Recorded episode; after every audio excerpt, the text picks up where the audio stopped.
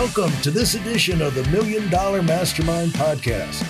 This is where we pick the brains of high achievers from all walks of life and get their hard earned, real world insights on winning. I'm your host, Larry Weidel.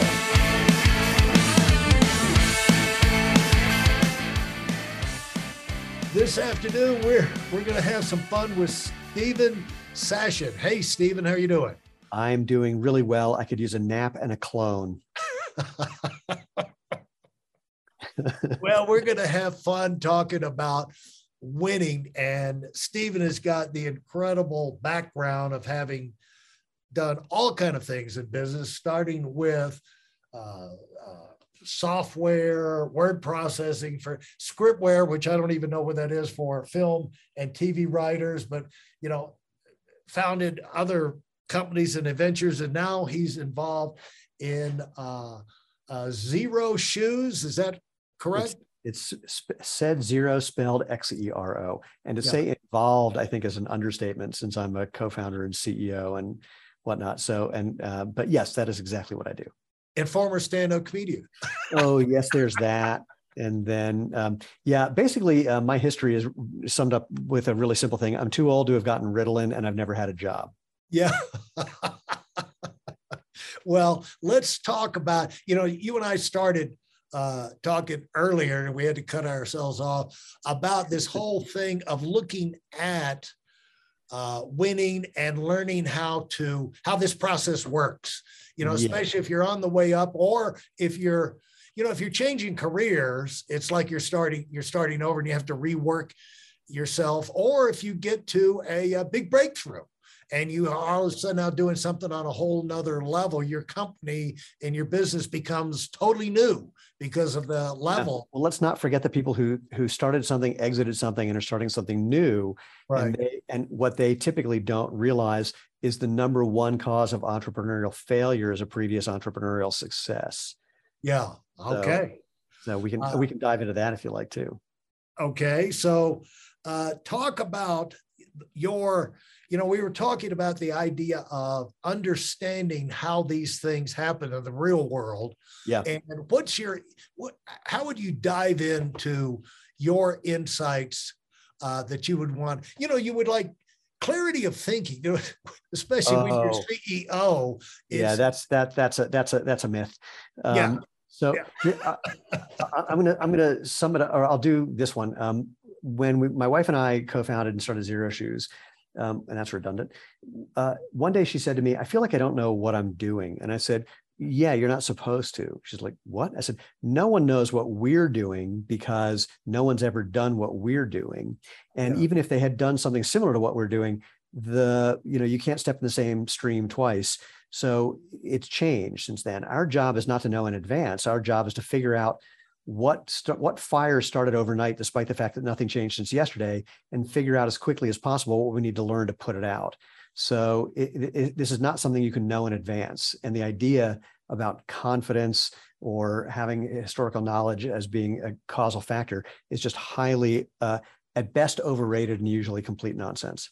And how did you come to these uh, conclusions, and how did that dawn on you? Were you are you dis- at this point uh, uh, understanding things and disabused of, of prior preconceptions about how things work? Yeah.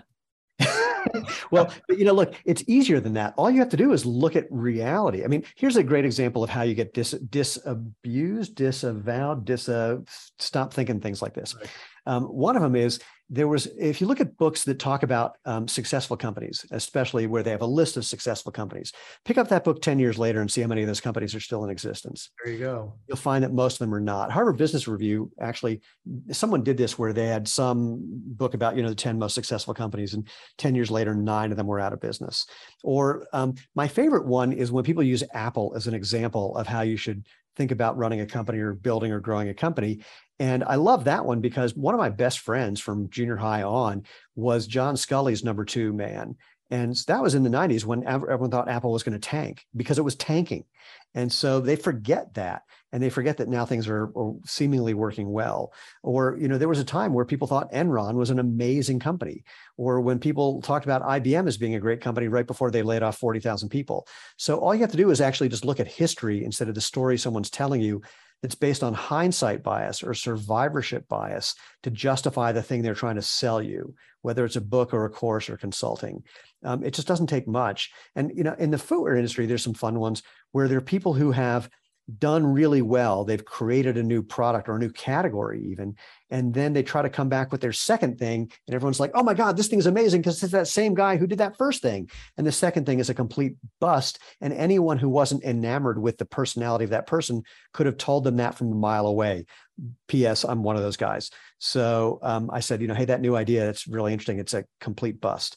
And they said, oh, no, it's, you know, so and so who's doing it. I went, yeah, yeah, it's a bad idea that people have tried a hundred times before and it won't work this time either. I don't care who's behind it. And I'm not trying to be cynical. Um, it's just that it can, can come out sounding that way when you're just pointing out reality to people and they just, you know, you're dis- disabusing them in that case, definitely of their um, optimism. Right. And, uh, there's no, uh, you know, once you see something, you can't unsee it. Is is right point. Yeah, and you can't. It, there's no advantage. You reach the point where you you say there's no, you know, I might might be his friend, but there's no advantage in me lying to him, and it's uh, yeah. you know. And what? you know, I could say he might hate me, but I've saved him 10 years and a fortune of wasted time and money, you know and eventually they may become your friend again. But here's another thing that that um, knocked it out of my brain is when I met people who were quote unquote successful, and I, I definitely put air quotes around that. I would ask them a question that was the opposite of the question that most people ask them. Most people ask, "How'd you get to be successful?" I ask because almost every one of us who's been in an entrepreneurial journey has had things that have worked and things that haven't worked. So I would ask questions because uh, I met people who had uh, their their net worth be you know huge and then drop to nothing and then lather rinse and repeat. And i would ask them if you were teaching a course like a college level course on how you went from making a couple hundred thousand dollars a day to making nothing every day what would you teach in that course? How would you teach people about how to fail because that's all reproducible information. That's all something you can learn from. But the how to succeed part is so idiosyncratic and so a, a matter of, of unusual times and luck that what are you going to learn from that? Somebody asked me recently don't you want to go meet miss richard branson? I went why? They said well what could you learn from him? What well pretty much nothing. And the evidence is there's only one richard branson. Right